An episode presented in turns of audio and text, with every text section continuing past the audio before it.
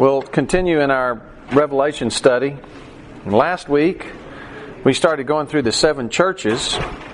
I proposed to go through them twice, once showing the historical model of the eras that these churches might represent, and then go back again and look at the spiritual applications. And last week, I made it through the first five.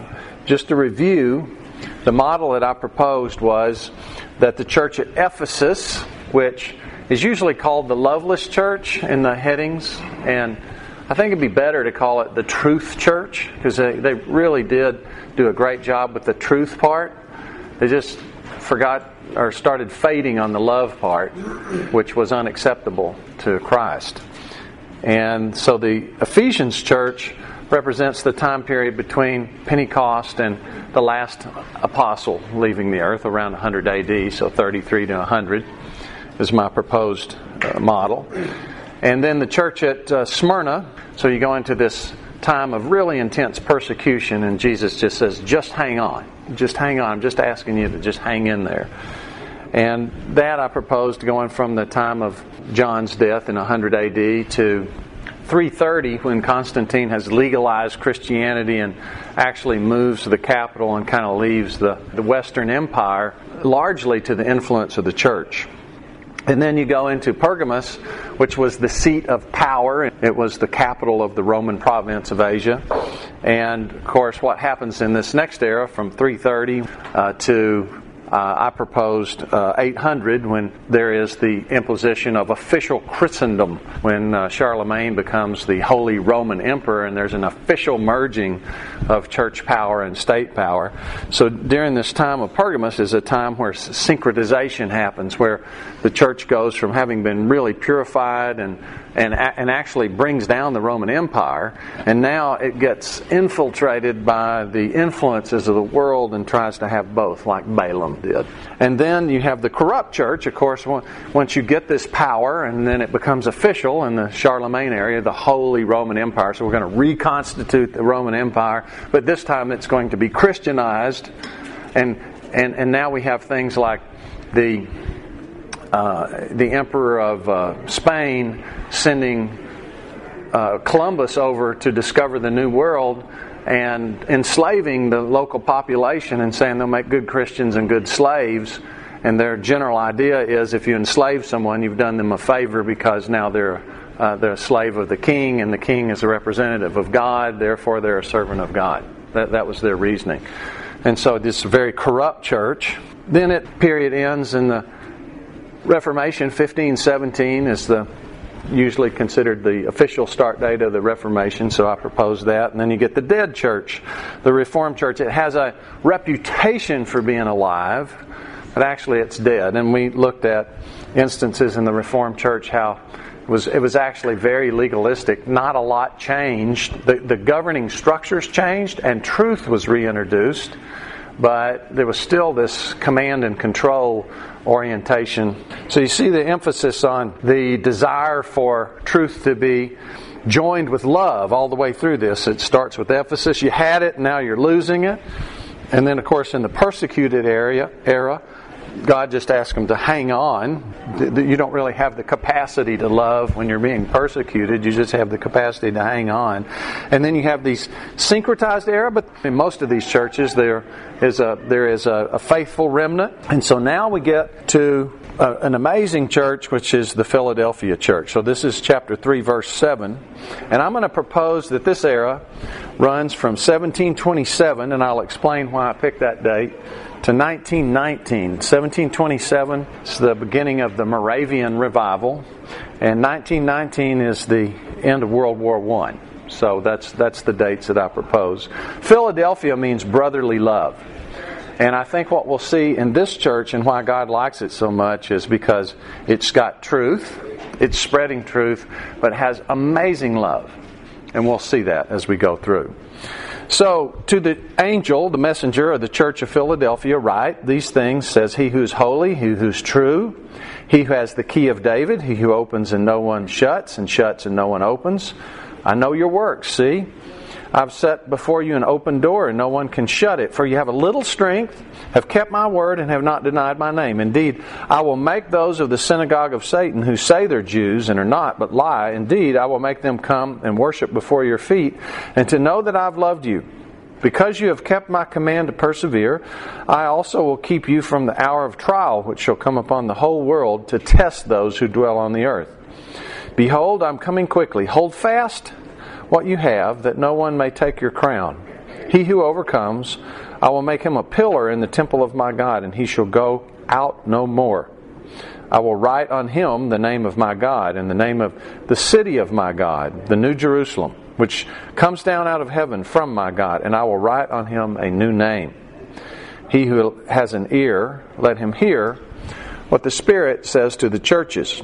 So, in the churches previous, other than Smyrna, where he says, just hold on, we saw this pattern of uh, you have this good thing, but you have something that you need to correct. Well, Philadelphia doesn't have anything in need of correction. He's just praising the church of Philadelphia. Well, what happened during this era? The reason I picked 1727 and this Moravian revival is because it really sparked a worldwide mission movement, unlike anything that's ever happened before. The Moravians were a persecuted group that came from Czechoslovakia, Bohemia. There was a guy named John Huss there who was influenced by John Wycliffe. So they're like 1300s guys. So Wycliffe translated the Bible into English it was Middle English. He translated it from Latin. So it was it wasn't an original language transaction, but it was something people could actually read. And of course, that was in the era of the corrupt church, and when the the, the power was vested in these in these uh, leaders in the church, and they began to abuse the power. So, of course, when you're trying to keep power, you don't want information to be available. You want to control the information. That's one of the ways you keep the power. And so what they did is they controlled the Bible. They didn't want people to read the Bible. So Wycliffe comes along, he translates the Bible into English. That's very controversial, and they, that was that was resisted. It was it was repealed. Well, that, that idea, and then, then it was followed by Tyndale, who then wanted to translate the Bible from the original languages because as the, one of the interesting that, things that's happened in history is the Turks came in in the Middle Ages in the 1400s and started driving the Christians out of the Eastern Empire. They took it over in 1453 uh, finally. When they started driving people out of the Eastern Empire, the Christians out of the Eastern Empire, these Greeks, the Eastern Church, which was pretty separate from the Western Church, started fleeing back to the Western Church, and with them they brought their Greek manuscripts and their Greek scholarship. So, interesting thing that happens to actually the Renaissance and the Enlightenment was really created by the Turks were founded by the Turks in large measure when they drove the Greek scholars to the West, and there was this huge revival of Greek scholarship. Well, anyway, Tyndale started a translation in the 1400s from the original languages, and he was murdered for it. Well, this same spark started in Czechoslovakia with John Huss, and his followers became a, a sect that hung, hung on, and a couple of centuries later, they were still hanging in there, but still persecuted. So in 1722, a guy showed up on the doorstep of a count in Germany named Zinzendorf, Count Zinzendorf.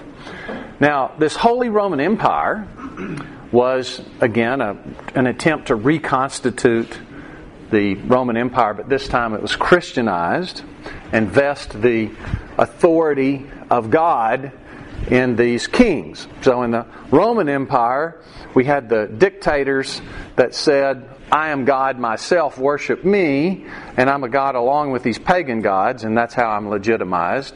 So that falls, and then you have all this kind of fractionation that takes place, and then Charlemagne ascends the throne. He says, Okay, now I am ruling on behalf of God. So it's a it's kind of a recasting of uh, emperor worship. This time, however, there is a there is a shared authority. It's not all vested in one man. There's authority shared with the church. There's authority shared with other nobles. Well, this Count Zinzendorf was one of those nobles. He was in the court of the Holy Roman Empire. Uh, the, the seat of the Holy Roman Empire was in Germany, the Franks. he was raised to, to, to that end. However, he was raised by a godly grandmother and aunt who really instilled in him a, a, a, biblical orientation, and he, from his earliest youth, was really devoted to Christ. And when he was finishing his studies, he was traveling through Europe, and he, he saw this painting in this particular spot of Jesus, and on it it says, I've done this for you, what have you done for me?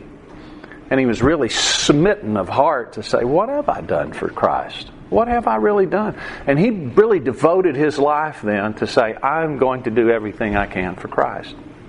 So one of the things he, he decided to do was to uh, help the poor. So on his doorstep comes this Moravian from, uh, from Czechoslovakia, and he says, I'm persecuted. Can I settle on your land? Because in this era, the era of serfdom, there were only a handful of landowners and so they would allow you to fence a part of the property, but the, no, the nobleman would retain title to the land. So he said, Yes, you can have a settlement on my land. He did this as a way of helping this poor person. So he told his friends, and there were just a little group of houses. And Zinzendorf didn't pay much attention to them at first. Then he began to visit them. And he, on his first visit, he got to know them and sensed that, hey, these people have the same kind of spiritual orientation I have. So he began to disciple these guys.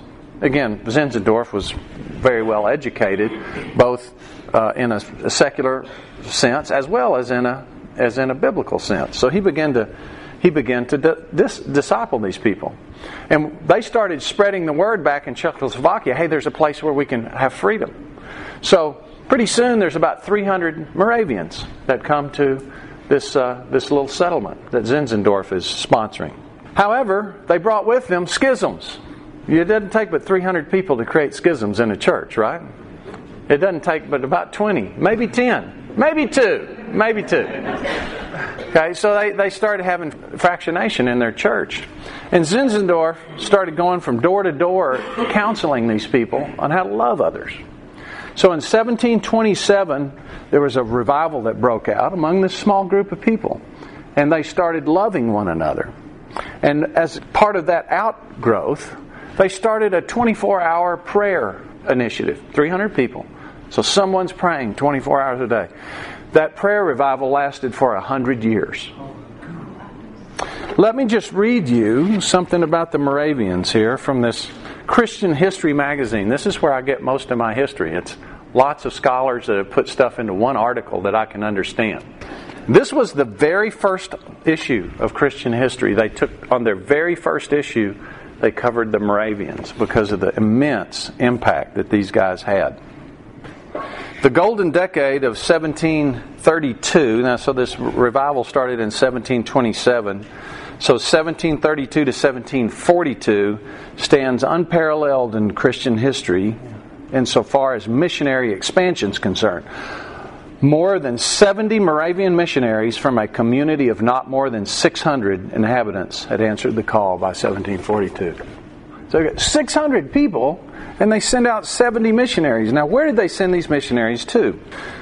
Zinzendorf went to Copenhagen as part of his duties on the court, and he met a black man. This black man had been in the East Indies as a slave and had come to Christ, and he begged Zinzendorf to send someone back to these Caribbean islands to spread the gospel there. So Zinzendorf felt like this was the call. So he came back, he presented this to the congregation, and a couple of guys said, I'll go. Now, you bear in mind here that uh, the slaves were considered subhuman. The idea that you would go and take the gospel to people like this was unthinkable.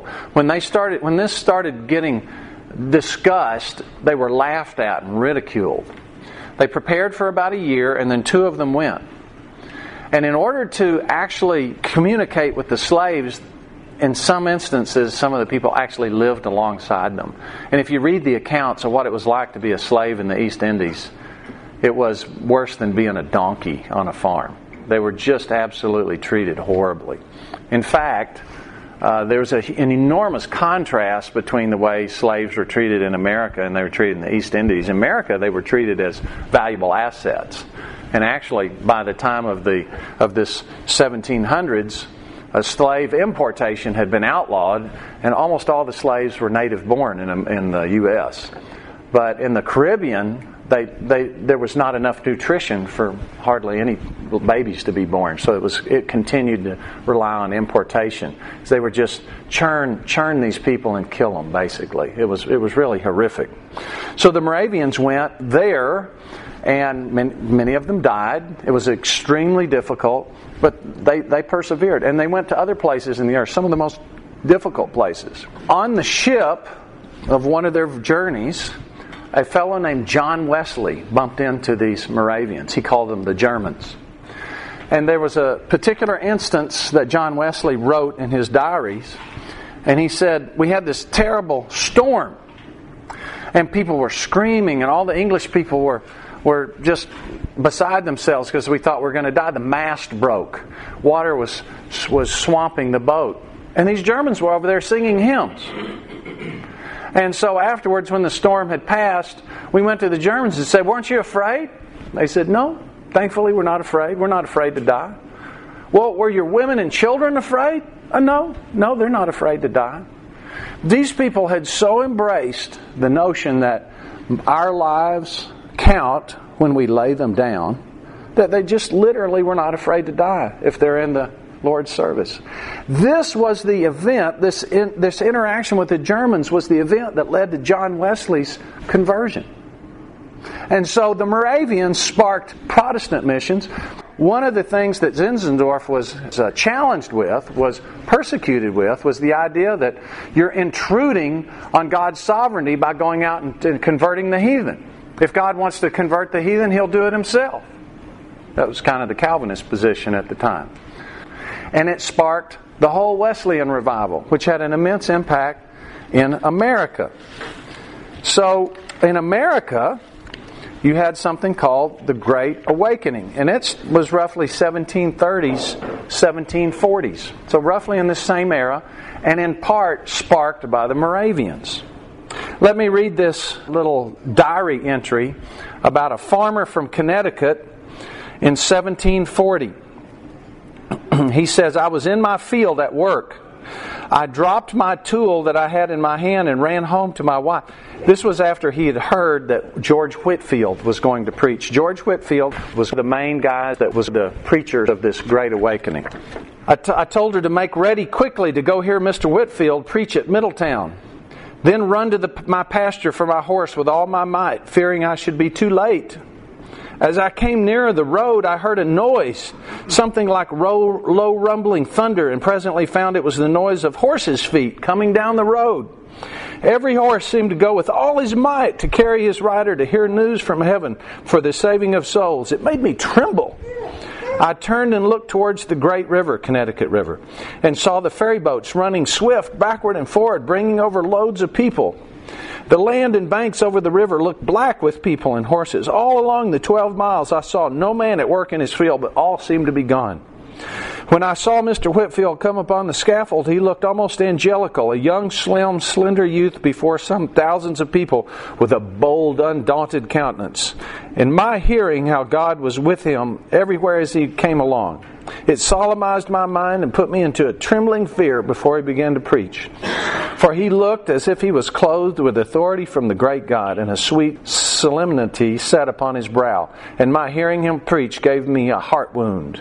By God's blessing, my old foundation was broken up, and I saw my righteousness would not save me.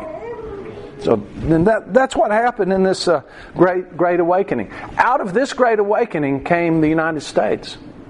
There was a the preaching from the pulpit of the Black Robe Regiment is really what underlay the American Revolution, which was really not a revolution. It was a defensive action to prevent an invasion. After hearing Mr. Whitefield preach in 1750, John Thorpe and three friends went to a tavern and began mimicking Whitefield.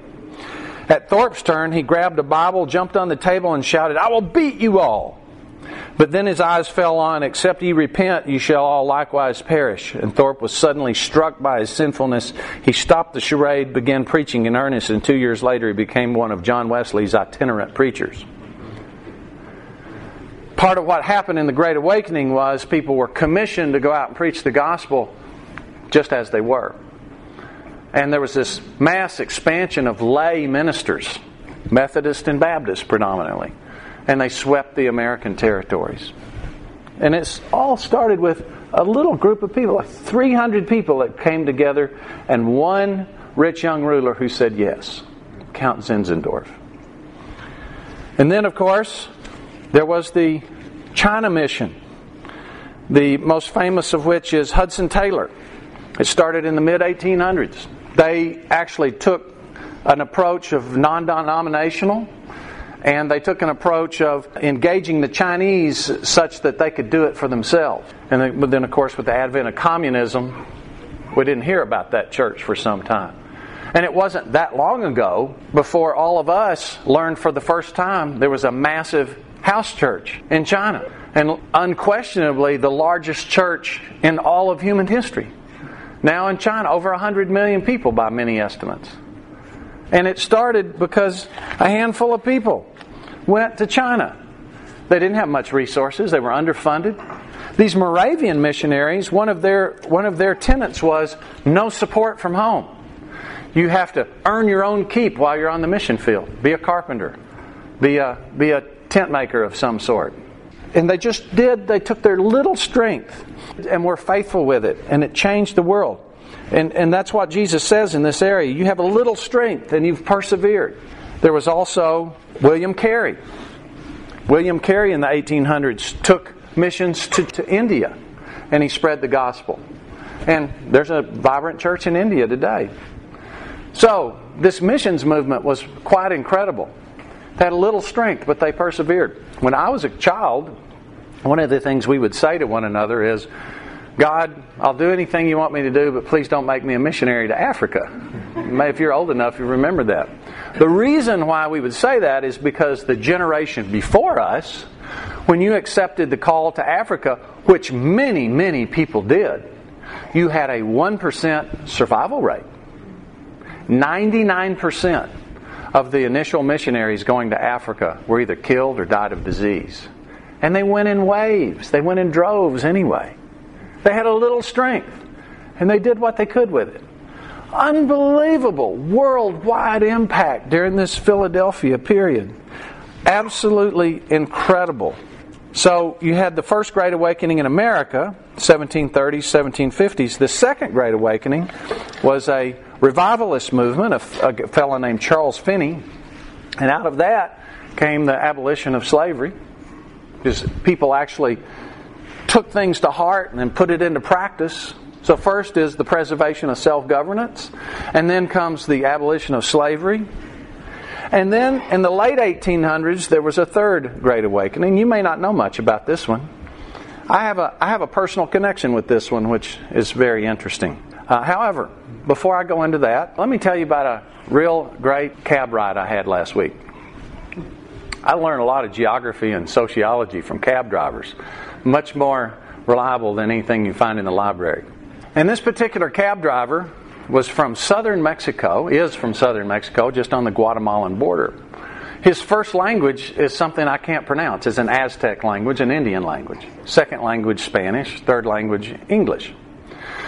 He's about my age, I'd guess. He grew up in the foothills down there as he explained it to me. And his farm was a couple miles away. So in the morning, they didn't have electricity. In the morning, they'd ride their mules over to the farm and farm, and then load up the mules with firewood and walk back. And I and I asked him along the way, "Are you Catholic?"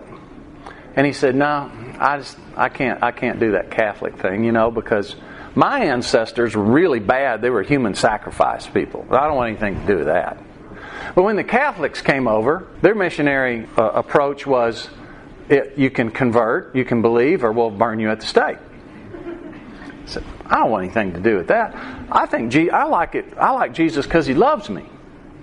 I said, so you're a Christian? Oh yeah, yeah, a Christian, but I don't want anything to do with the Catholic or the pagan. That's you know, it forces people to do things. Well, that's pretty cool, isn't it? Isn't that, isn't that a pretty nice little summary of, of a lot of these what's going on in these churches? Of you know, are we going to be about power? Are we going to be about truth? Are we going to be about truth and love? And that seems to be the challenge. We either sacrifice truth or we sacrifice love. And this this little India fella, Indian fella, had it had it right. I, I, I was uh, felt uh, privileged to be in his presence. Well, this mission movement that we have here wasn't a convert or die. It was a we will give you the truth in love movement. We have a little power, we have a powerful message. Nobody's forcing anybody to do anything. Well, this third great awakening happened in New York City. In 1857, a young businessman named Jeremiah Lanphier started a prayer meeting on Fulton Street.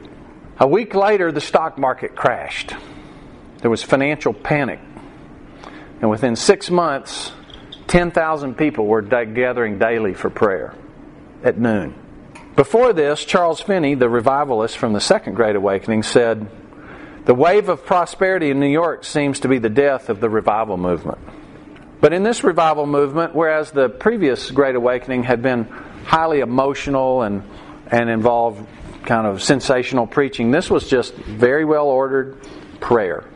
No speaking, basically just prayer. People would pray short prayers, they had a punctual beginning, punctual ending, no hysteria. In 1858, the New York Tribune devoted an entire issue to the revival happening in New York City.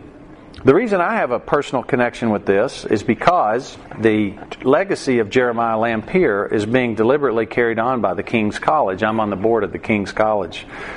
There's a statue of Jeremiah Lanphier that was at the American Bible Society, and they moved from New York. When they moved, they donated that statue to the King's College. It's in the it's in the foyer of, of the university. I also have a connection because I have a friend who was the president of the Ocean Grove Methodist Camp Association. Ocean Grove was founded in 1869. It was at the end of the rail line in New Jersey, on the shore, Jersey shore. That's where people would come and do vacations and stuff. Well, the Methodists owned a square mile. They called it God's Square Mile. They still own it today. The Methodist Encampment Association owns this square mile. And in the summers, they would have a, a, a church camp. They still do today. Back then it was all tents. Now it's only partially tents. And you may have heard of somebody named Fanny Crosby hymn writer, one of the most prolific hymn writer in American history, Blessed Assurance, Jesus is Mine.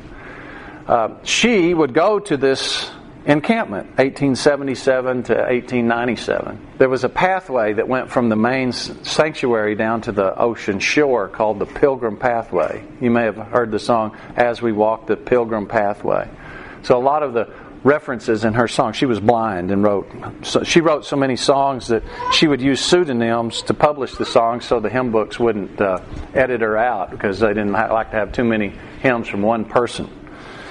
Well, so this all this all came from this one prayer revival. This one guy, he just started a prayer meeting. That's all he did, and then God blessed it.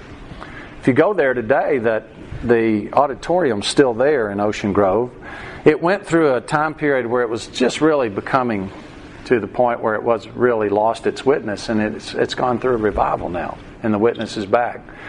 And they've retained this giant electric light bulb sign that's behind the stage that was from this early 20th century era.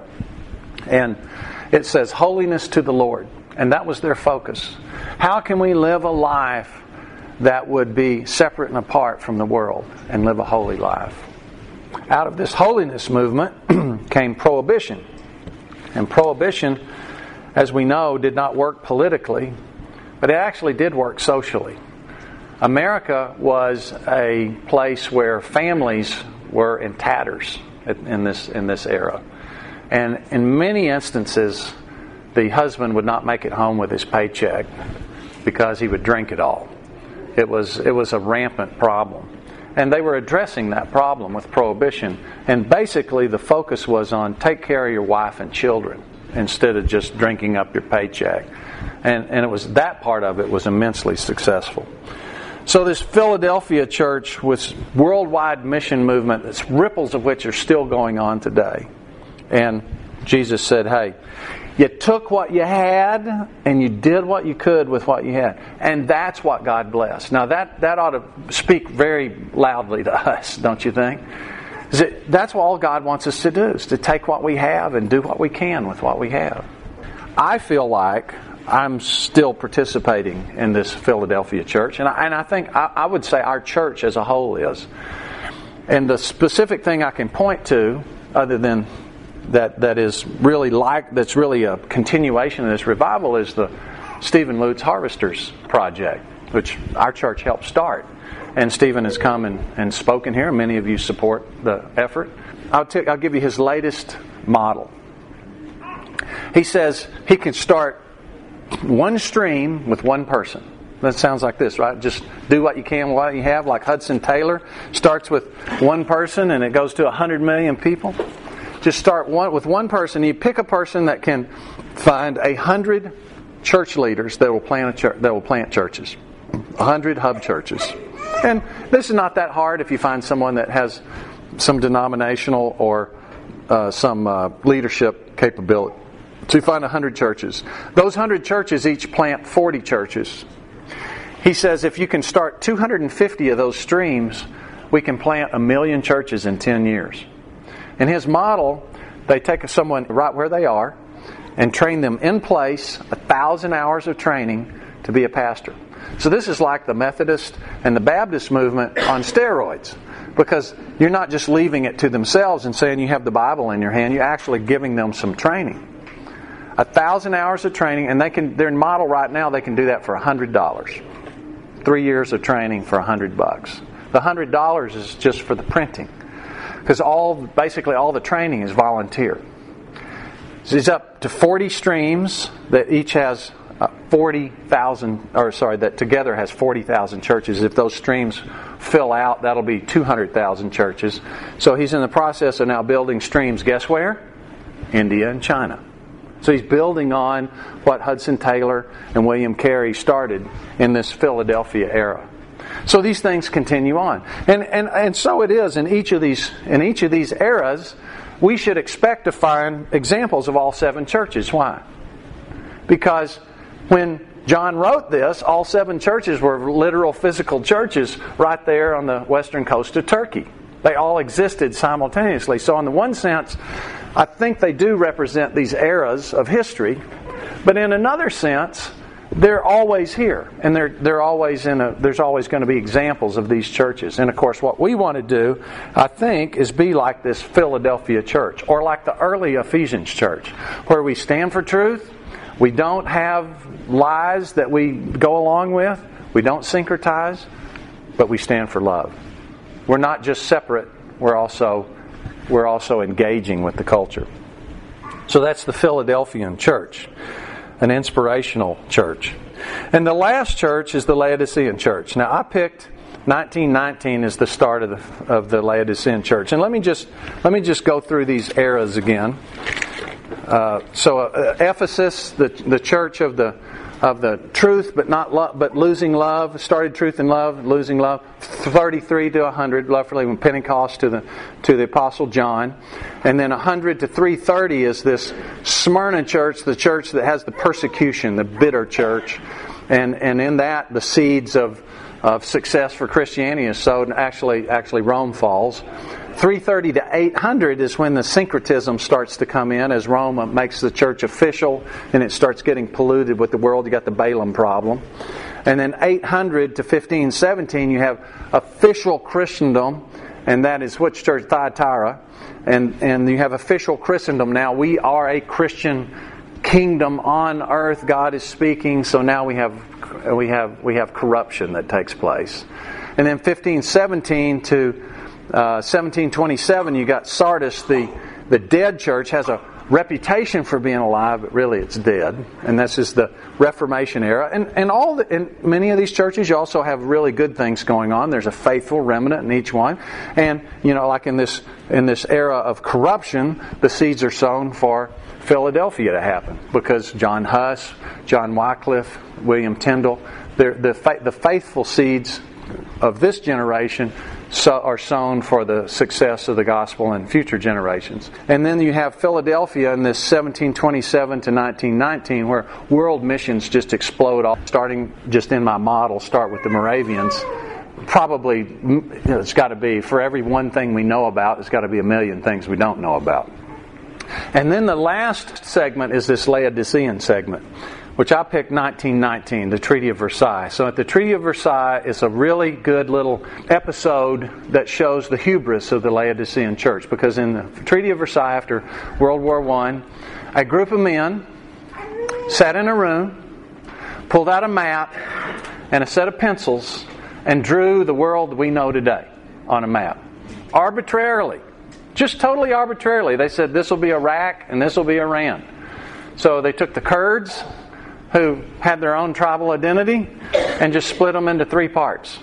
They actually literally started all the revolutions and the, the, schisms that are going, they memorialized those things. The one good thing they did is they drew Palestine from Dan to Beersheba. That was a good thing. But, you know, it was, was just arbitrary. And, and this is this, this hubris of saying, you know, we can make the world in our own image. And the lukewarm church is kind of that way, that mentality. To the angel, the messenger of the church of the Laodiceans, write, These things says the Amen, the faithful and true witness, the beginning of the creation of God. I know your works. You're neither hot or cold.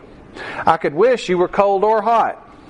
So then, because you're lukewarm and neither cold nor hot, I will vomit you out of my mouth.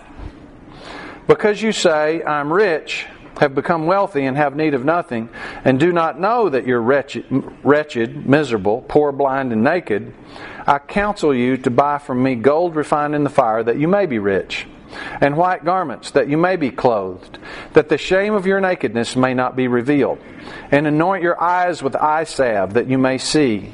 As many as I love, I rebuke and chasten. Therefore be zealous and repent. Behold, I stand at the door and knock. If anyone hears my voice and opens the door, I will come to him and dine with him, and he with me. To him who overcomes, I will grant to sit with me on my throne, as I also overcame and sat down with my Father on his throne. So, this final era, this Laodicean era, is an era where people think they have all they need. It's an era of self sufficiency. And it is an era where people think they're rich. It's an era of material prosperity. Sound familiar? So, this is the era that we live in. Our fundamental problem in our era that we are affected with, that we need to fight, is blindness, poverty, nakedness, wretchedness, misery. That's the station of our world. And it thinks it's rich and it thinks it's self sufficient. The church in the 20th century has fallen on hard times. This Barna survey said over half of pastors in the United States don't have a biblical worldview. And by biblical worldview, they meant things like is there truth? Is there morals? That, that's a biblical worldview. Over half do not have a biblical worldview. And the single most telling statistic that would tell you whether a pastor has a biblical worldview or not was whether or not they had, can you guess? A, a seminary degree. That's right, a seminary degree. More, more, seminary degrees, less biblical worldview. Because we don't need morals. We are self sufficient. Who needs, who needs the Bible? Who needs anything from God when we're self sufficient? Uh, our churches are, however, incredibly rich. You know, they're, they're, major, they're major enterprises now with massive amounts of money rolling in. And I think it's pretty common for churches to focus more on the cash rolling in than on the impact and influence that they have in society. In fact, I think probably the, the overriding characteristic of the 20th century church from World War I on uh, is retreat. The church, the church um, founded uh, the, the hospital movement.